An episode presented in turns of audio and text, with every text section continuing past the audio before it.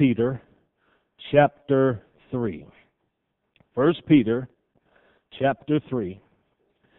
And I'm going to read verse number 15. If you're listening to this broadcast on KRVN, we are so grateful to be able to come into your home or wherever you are and minister the Word of God to you. If you are ever in the Red Cloud area, we invite you to come down to the south end of town to visit us at Revival Tabernacle and our congregation. I'd like to extend to you a warm, hearty welcome at this time. Praise the name of the Lord. Amen. Amen. Amen. Amen. First Peter chapter 3 verse 15. Title of the teaching this morning is What Do You Believe and Why? Verse 15. Sanctify the Lord God in your hearts. Be ready always to give an answer to every man that asketh you a reason of the hope that is in you with meekness and fear, having a good conscience that whereas they speak evil of you as evildoers, they may be ashamed that falsely accuse your good conversation or lifestyle in Christ. Now, I want to say that the title itself is fairly clear as a question. What do you believe and why? All of us have different beliefs. Some of us have similar beliefs about different topics. But when you engage in a conversation with someone, you should be able to explain what it is that you believe and why you believe it. And I want to encourage you to be able to explain what you believe from the Bible. If the Bible is the foundational text of your life, then the Bible should be the basis for what you believe. And as a Christian, that means we want to be like Christ. And since Jesus believed in the inspired Word of God, we should believe in the inspired Word of God. And there should be no other set of writings, no other document, no other person or group of people that have greater influence in your life than the people that wrote this book.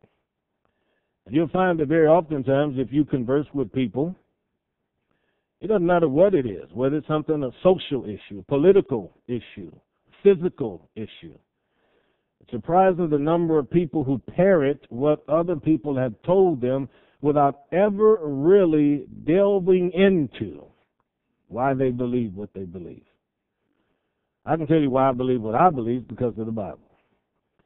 And in this church, through the years, whether it's the little pamphlet we've had in the back with our what we believe statement, or whether it's just a person listening to the Sunday morning messages or the midweek Bible studies, we have always been very clear about what we believe and have stayed right down the center of the path that God has called us to.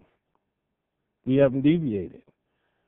Some churches have. Some people believe one thing for a season, then they shift and go into another particular direction. But I can tell you right now, I still believe today what I believe about the blood of Jesus the day I became a Christian.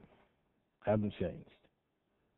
I still believe of the importance of fellowship, and I believe in Jesus' death on the cross. None of that has ever changed. But for all of us, we should be able to give an explanation of what we believe. So look at verse 15 again. It says, Sanctify the Lord God in your hearts. That is where God dwells when you become a Christian and you place faith in Him. He comes to take up residence in your heart. Your heart becomes His throne. Now, there are a lot of different things in your heart, a lot of different affections. If you're married, there's a place in your heart for your spouse, for your children. You may really love where you live. There's a place in your heart for where you reside. You may actually love your job, and if you do, that's good too. There's a place in your heart for your job. But all of those things are different than sanctifying the Lord God in your hearts. He's saying, Paul, Peter is saying, there should be a special place in your heart for God, and God should occupy a realm in governing your life that no one else does. And you've got to go out of your way to make sure that you make it so. If if you have someone who comes to to visit you, then it's likely you'll probably prepare room for them, prepare place for them to stay, and you go in there and if you got common sense, you go in there and change the sheets, and, and you go in there and make it nice and clean it up. And then they'll come and they'll be happy to be there, and then they'll probably be pleased to come back and stay again. And it's it's this kind of a circumstance we should have in our relationship with God. We have invited him in because he was knocking at the door of our heart. And when we invited him in, we should have prepared for him and continue to prepare for him a special place. Father, you are number one in our hearts and in our lives. And I don't ever want anyone to have a place that is even equal to what I've given you. Not my kid, not my grandkid, not my neighbor, not my spouse, but to have God first and love Him first. So, what does it mean then to sanctify the Lord God in your heart? Separate Him from anything else that you have affections for. You may love sports, you may love entertainment, but those things can never be and should never be as important to you as God. That's what He's saying. That's what He's saying. So then he goes on and he talks about us always being ready to give an answer. So readiness, of course, has to do with preparedness. The scripture says, study to show yourself approved unto God, a workman that rightly divides the word of God. The, the way to keep from being ashamed to give an answer is to have an answer that you can give confidently. You've probably seen people before if someone asks them to pray at the family meal or pray at the beginning of a service, they don't have confidence to do so. So they're ashamed to do it. So they'd rather have somebody else do it. But you know, you should have confidence in your relationship with God and know how to pray well enough to pray at the Thanksgiving meal. To open up a service or pray over Sunday school or pray at a game or lead a team in prayer or lead your family in prayer. How do I become prepared? Read the book. The book t- teaches you how to pray. And kids should have memories of mom and dad praying for them out loud where they can hear. And grandkids should have memories of their grandparents praying for them out loud. They should know what that is. And you should be ready and prepared at all times. And the way you get prepared, again, is we come back to the book because this is the foundation upon which we build our lives. What does the book say? Be ready always. Not sometimes, not a few times, not most times, not many times, but re- be ready always to give an answer. So if I ask one of the ladies in here, how would you bake one of your cakes that your family members love? You could tell me easily. If I ask Albert how he makes his biscuits and gravy, he could rattle it off without ever having to even think about it. Because he does it all the time. Now, if I ask Brother Winslow back there how to make some biscuits and gravy, then conversation is going to be quite short. And, and, and there wouldn't be any confidence in him giving an answer uh, unless he just decided to just make up a recipe as he was going along. But still, there's no confidence because what you're saying isn't necessarily true. So you should have a life built on the book in such a way that you know what exactly you're saying when you're describing salvation, why the Bible is important, how you became a Christian, what God did in your life and is constantly doing in your life. All of this is important. So let's move further then. Be ready always to give an answer. The Greek word that's underlying our English word answer is the word defense. Be willing and able to give a defense. Can you defend what you believe? If somebody asks you, why do you believe that Christianity is the only true religion on the planet? Could you defend what you believe? You should be able to. Jesus said, if anybody comes to the Father, they have to come through me. Jesus said, go into all the world and preach the gospel. He had preached the gospel of the kingdom, so he never at one time or any time said, Go into all the world and preach another religion. And there were plenty of religions in his day, so we should be able to defend why we believe Christianity is the only true faith. He said, Well, Pastor, there are a lot of sincere people on this planet. Sincerity doesn't evidence truthfulness. It just simply means that an individual has a lot of emotion attached to what they believe. So I'm being sincere in what I say to you when I tell you that as a Christian, it's important for you to know what you believe and to be able to explain what you believe. You should be able to explain to someone why you believe marriage is between a, a guy and a gal. And you should understand what the scripture says about that. If someone asks you, is, is abortion wrong, the taking of the life of a child, you should know enough scripture in here to be able to explain why you believe what you believe. So in Ecclesiastes, for anybody who wants to know, in Ecclesiastes, here's what it says about the, the, the birth of, of, of a baby, or I should say the growth and development of a baby in a mother's womb. Number one, throughout the Bible, when someone is pregnant, they're said to be with child. So it's a baby inside that mom. Over and over again. God's God's conception and belief is that it's a child. And then Ecclesiastes it says it is God that causes the bones of a baby to grow and develop in a mother's womb. God causes that. Not not mom and dad. God causes that. So if God is the source of life, and He's the origin of the growth and the development. And we've got to be very cautious about stances that we take where we, you know, like we, we live our lives like we lived when I was in high school. The, the school that I went to on the west side of Cleveland, Ohio, down the street, we had a Planned Parenthood. And the girl could leave first period go down to Planned Parenthood, lose the baby, and be back by sixth period. That is not the plan of God for 13, 14, 15, 16 year old gals. It's not the plan of God.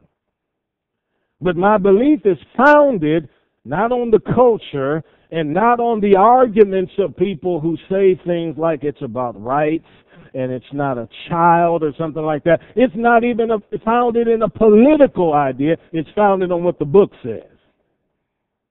So you should be able to explain why you believe. Now, understand, if, if you give some of the explanations that I give, that doesn't mean people are going to be pleased. But at least they still have an idea why you believe what you believe. And if they want to argue with someone, you can tell them, argue with the man upstairs. He's the one that wrote the book. It was here long before I was born.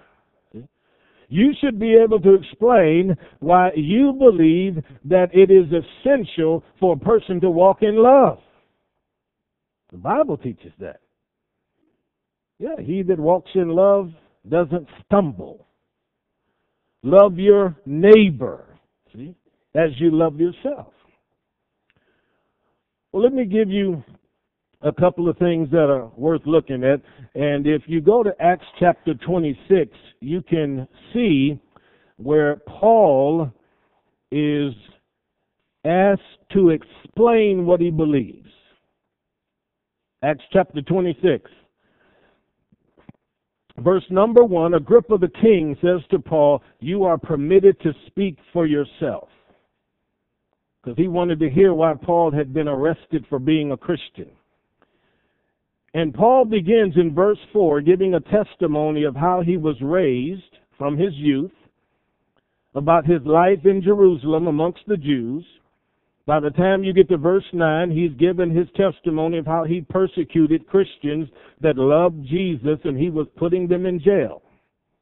You can read further in verse 12 where he was going to Syria in order to arrest Christians because they believed in Jesus. He was so angry at people that they had faith in God.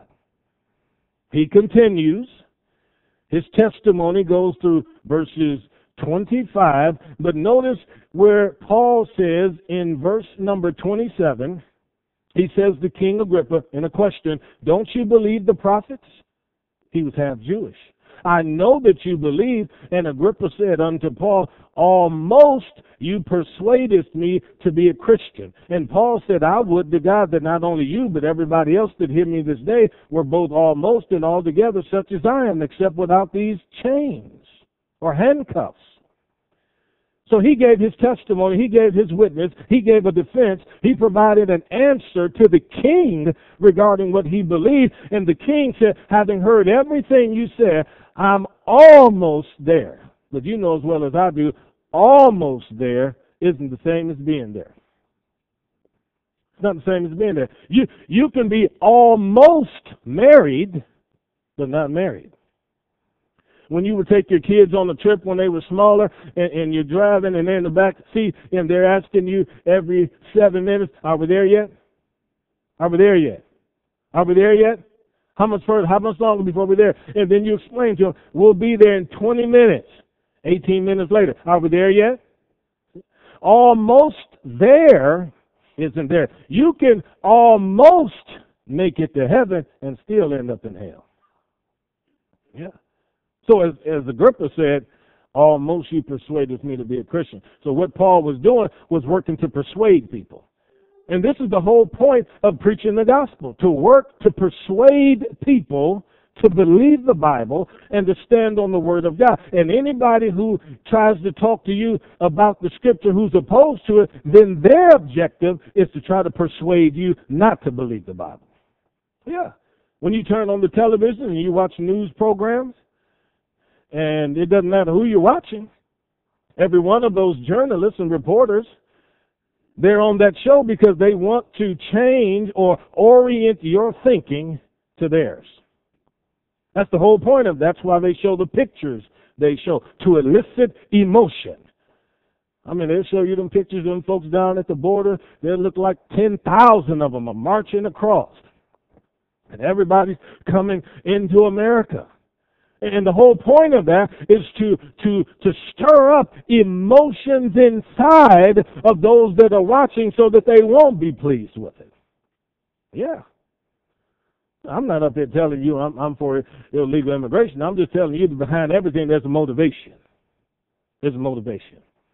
And as a Christian, then, when I stand to minister the Word of God, the point of every opportunity I have to share the gospel is to make sure I lift up Jesus Christ and Him alone, and that every person listening to me, when they walk away, they will not walk away saying, Well, I couldn't figure out what He was trying to say.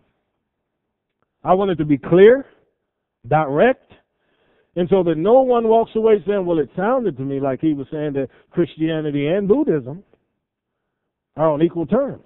Oh, no, I'm not.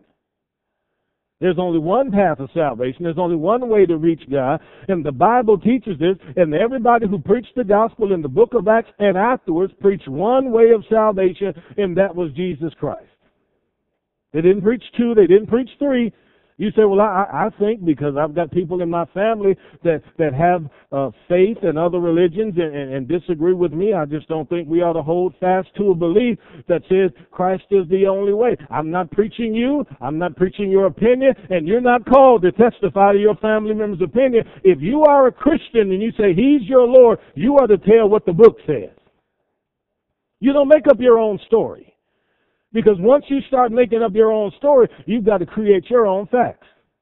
And then you've got to create your own evidences to justify what you believe. What do you believe and why?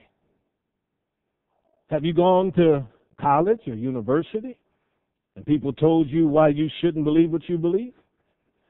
We had a kid out of this church many years ago, went to college, and contacted me and said, Pastor, what, what should I do about this. I said, well, what's the problem? They said, well, I went to my philosophy class. The philosophy teacher got up and said, how many of you were raised in a, a town of a thousand people or less or something like that? Just about 90 some percent of the hands went up. Said, how many of you in this, in this class, this, this auditorium, went to church when you were kids and were raised in church? Most of the hands went up how many of you were, were, were taught that, that Christianity was, was the only way? Of course, again, hands went up. And then that philosophy teacher told everybody in that class, I'm going to demonstrate and prove to you during this semester that all of that is a superstition and a lie.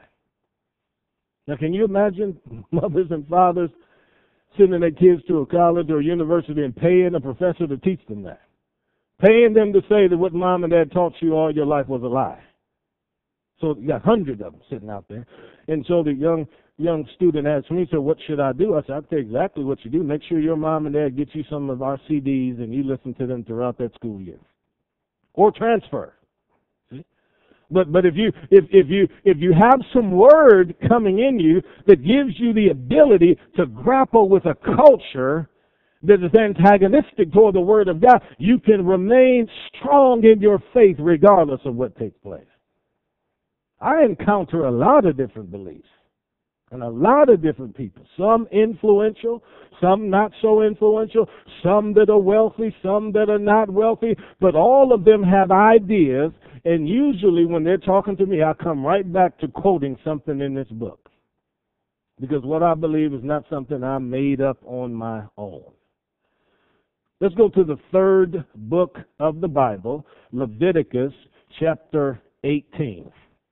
Again, I want you to see that you should build your life upon what the Word of God says and not be intimidated by what other people say. So in Leviticus 18 and 19, these are many of the laws that have to do with morality and some ceremonial laws.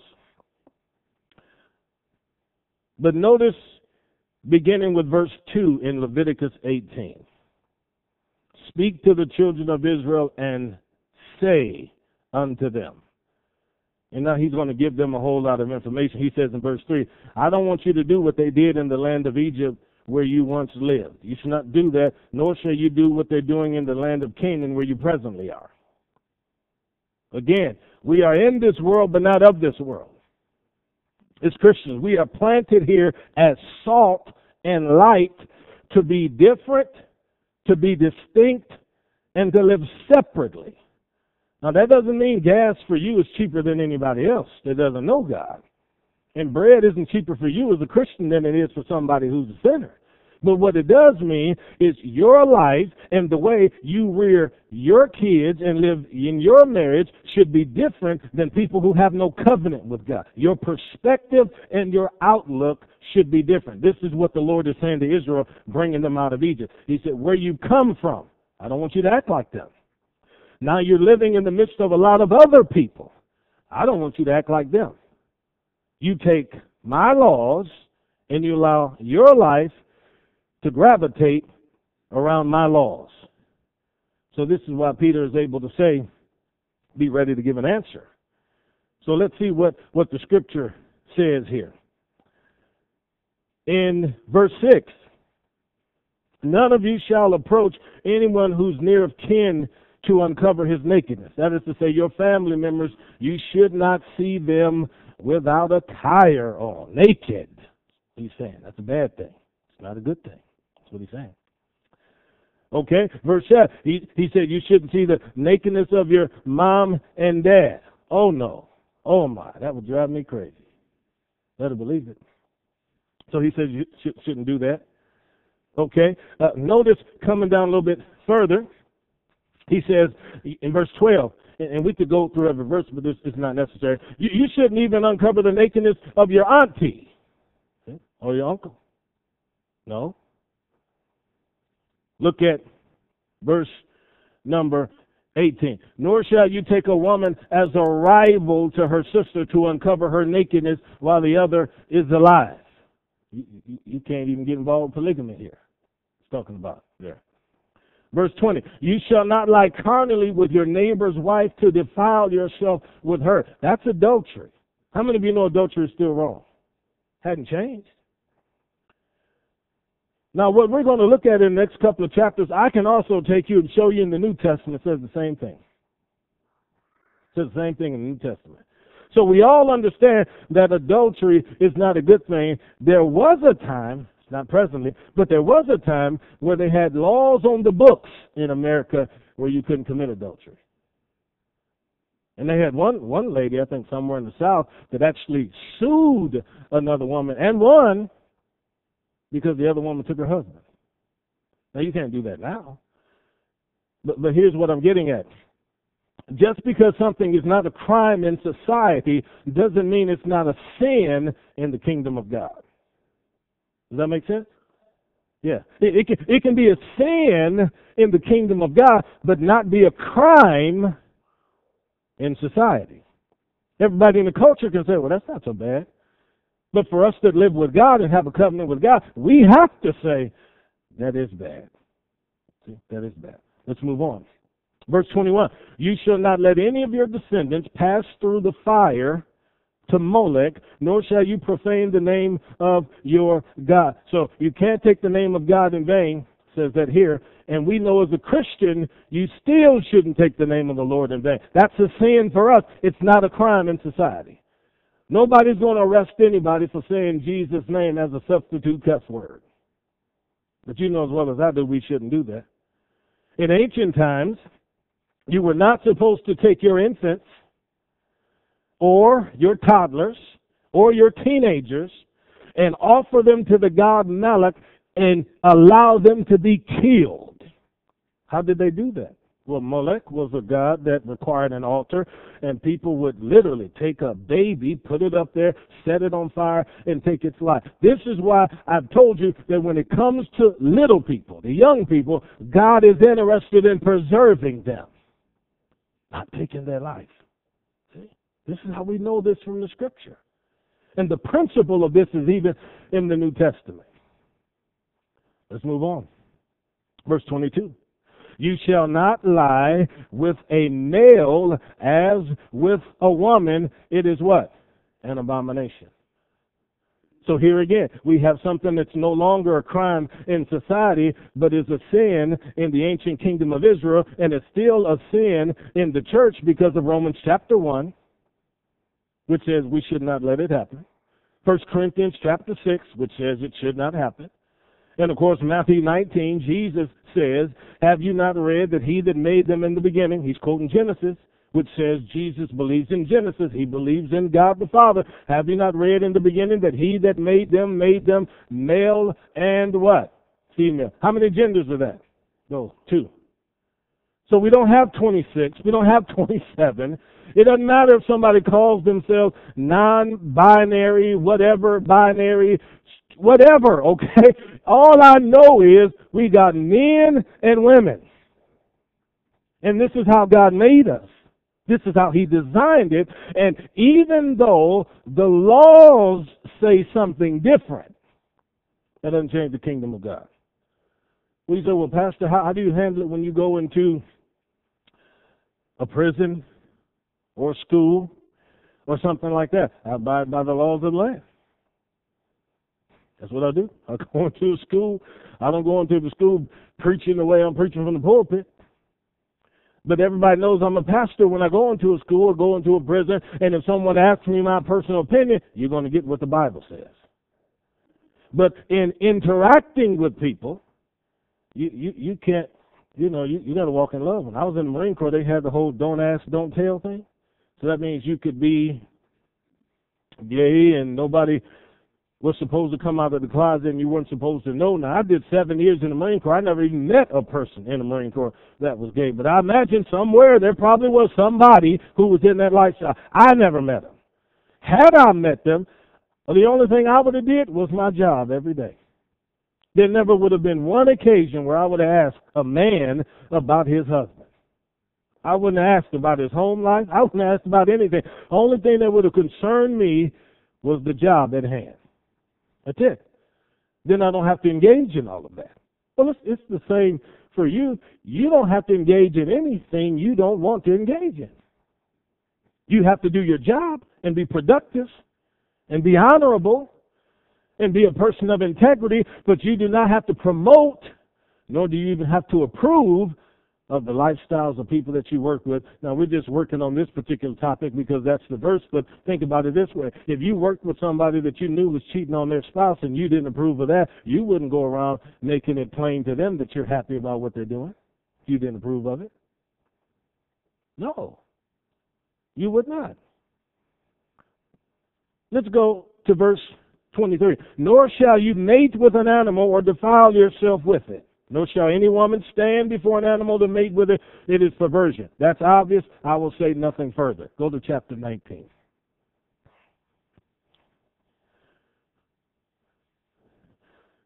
We know that the scripture is clear that we as believers should not participate in witchcraft, black magic, sorcery, and things like that. But let's just see what some scripture says. Verse four: Do not turn to idols, nor make for yourselves molten gods.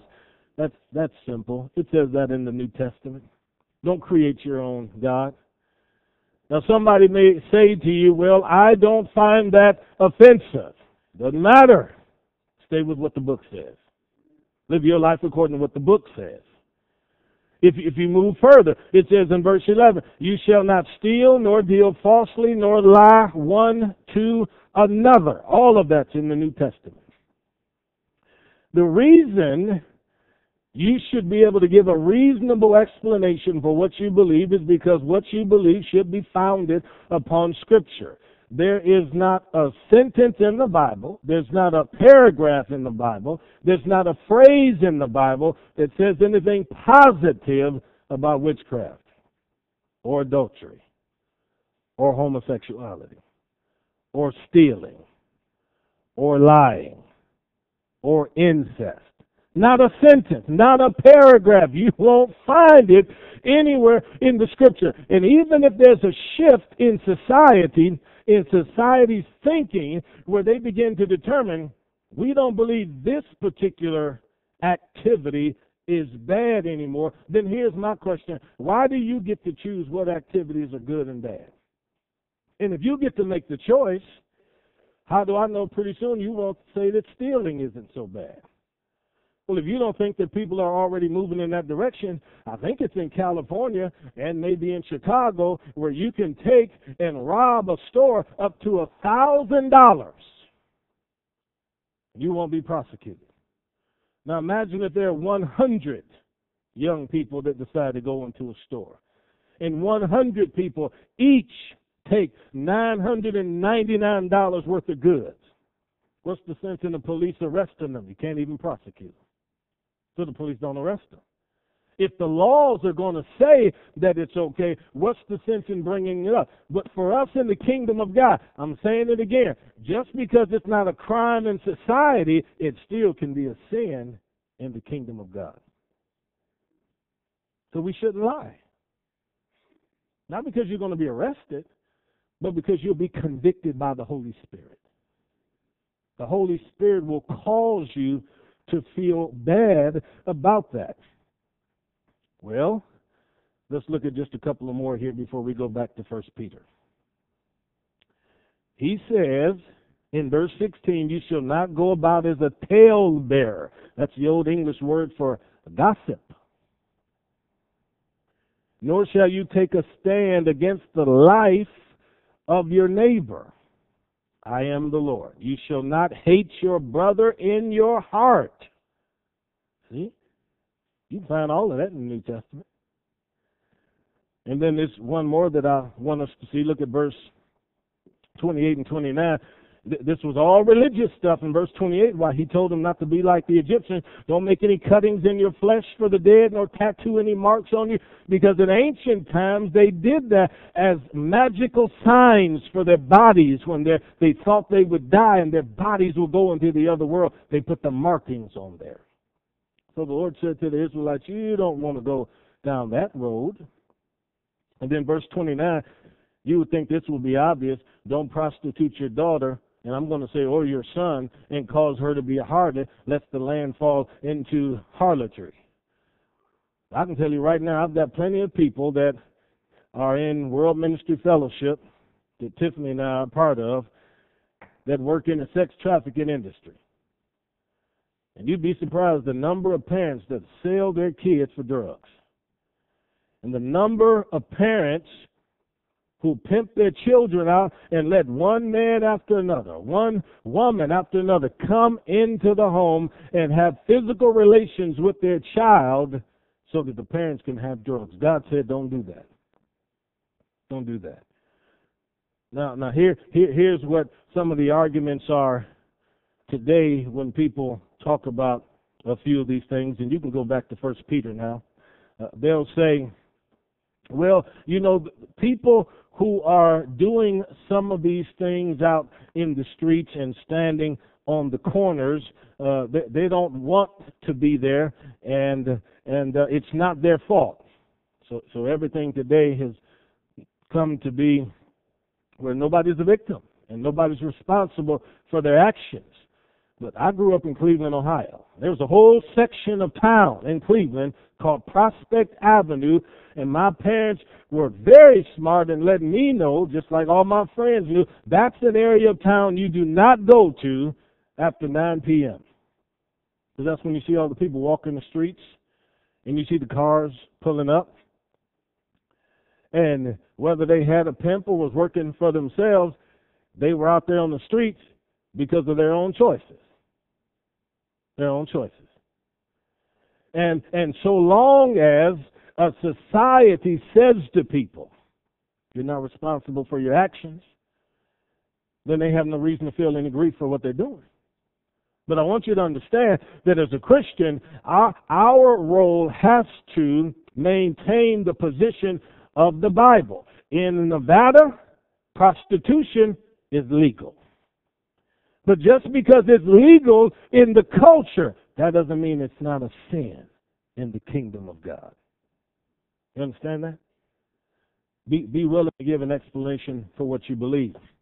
Now, the last thing I want you to see is that in 1 Peter 3, and 15, it tells us the attitude we should have in offering our explanation. It says, the reason of the hope that is in you with meekness and fear. Meekness being humility, fear being a reverence for God. I have a greater fear of God than I have of the mayor. I have a greater fear of God than I have of the governor.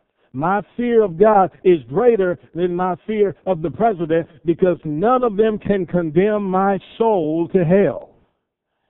I've got to stand with what the book says. He said, Well, Pastor, what if all of the people you just named stand up publicly and condemn you for what you believe? Let them stand up and condemn me. Let them stand up and condemn you. All of them will stand before God like I will and like you will. We will give an account for the deeds done in our body. Well, notice chapter 1 of First Peter, and notice what it says in verse 3. Blessed be the God and Father of our Lord Jesus Christ, which according to his abundant mercy hath begotten us again to a lively hope by the resurrection of Jesus Christ. A lively hope. So here, here are three reasons, three proofs Three things you can use when you are humbly submitting your explanation for why you believe what you believe. Number one, because the Bible says so. That's the first thing. The reason I won't do that, the reason I don't believe that, the reason I cannot support that, I cannot endorse that, is because the Bible says I cannot. And you see a lot of kids getting in trouble in their classroom because sometimes the teachers want them to do things that in their conscience they don't want to do.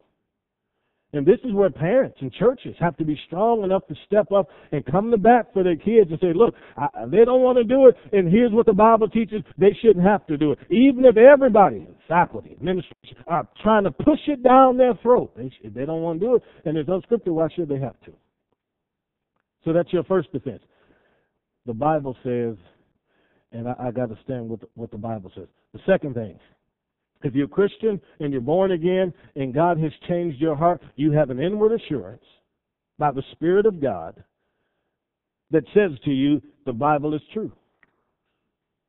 You have an inward witness that lets you know the Bible is true. And, and, and I know that they'll say that's a, just a subjective feeling that you have. Call it whatever you want. But I know inside when I read the book, everything in me says that's true, just like he said. In the beginning, God made the heavens and the earth, and the earth was without form and void, and darkness was upon the face of the deep, and the Spirit of God moved upon the waters. But, Pastor, everybody else says everything just evolved from a Big Bang, and it was evolution. What do you believe? I believe what Genesis 1 says. That's what I believe. That's my inward conviction from the Word of God. If Jesus believed in Genesis, I believe in Genesis. So I don't care anything about what people call the science because I know the science is constantly fluctuating and they can't even make up their mind. Put a mask on because it's going to help you. Somebody else comes along and says, well, the mask don't work.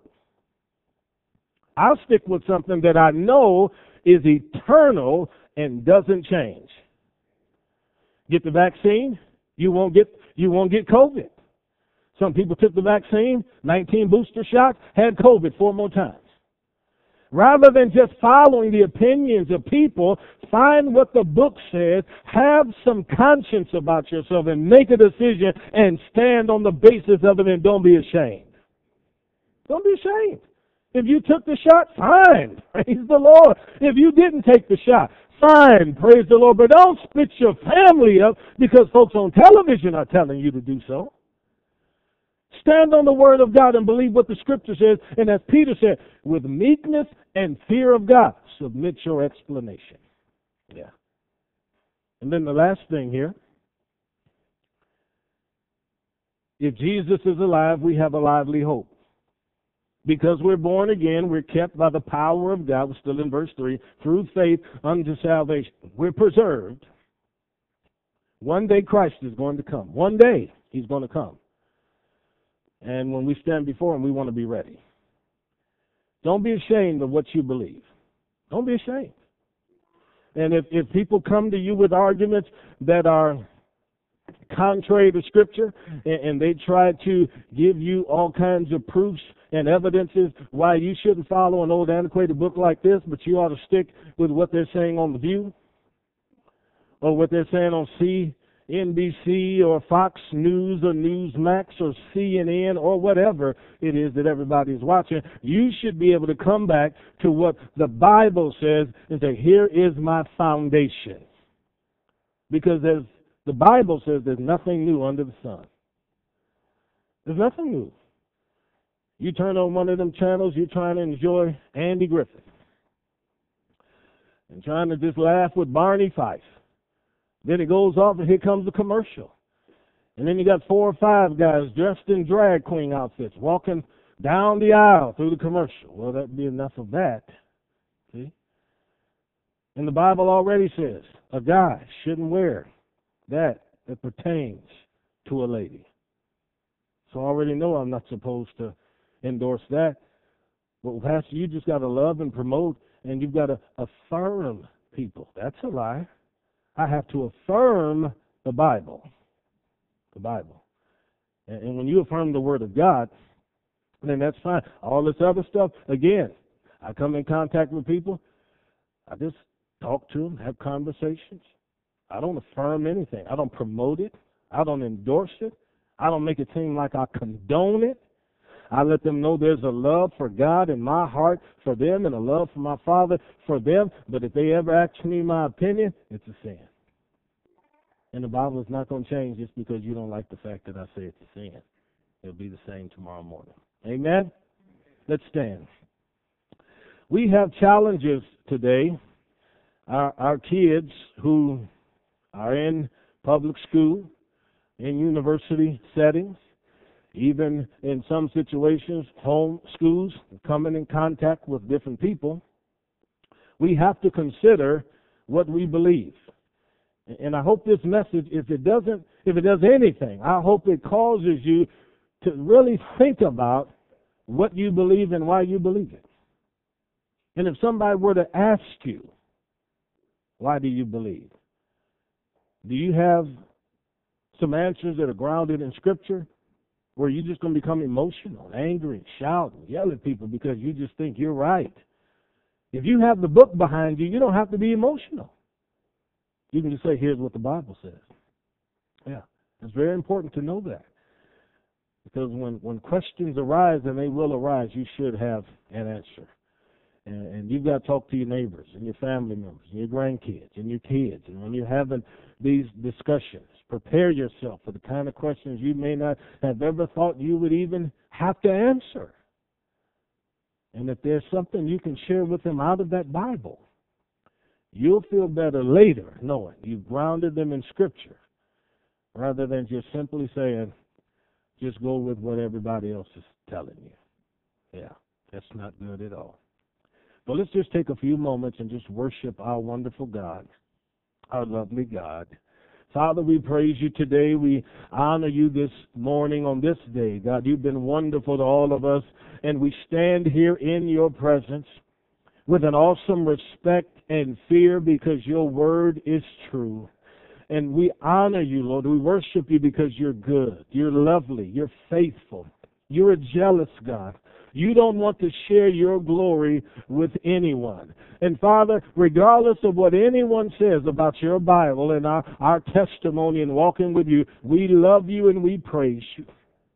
Oh God, help each one of us to be strong in our faith. Fill our hearts with wisdom. Put your words in our mouths so that we can give an explanation regarding what we believe. Help us to do it humbly, oh God. Help us to do it in the fear of the Lord. Help us, oh God, to be strong witnesses in this valley.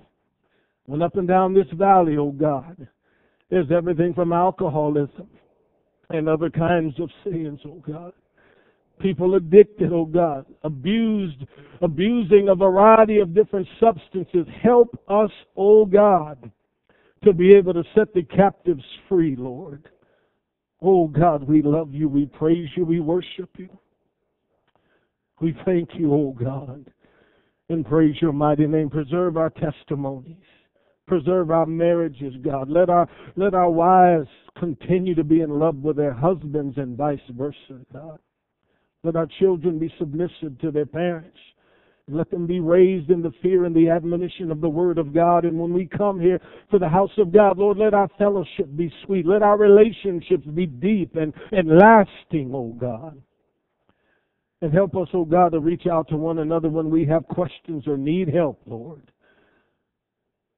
We love you and we praise you, Almighty God.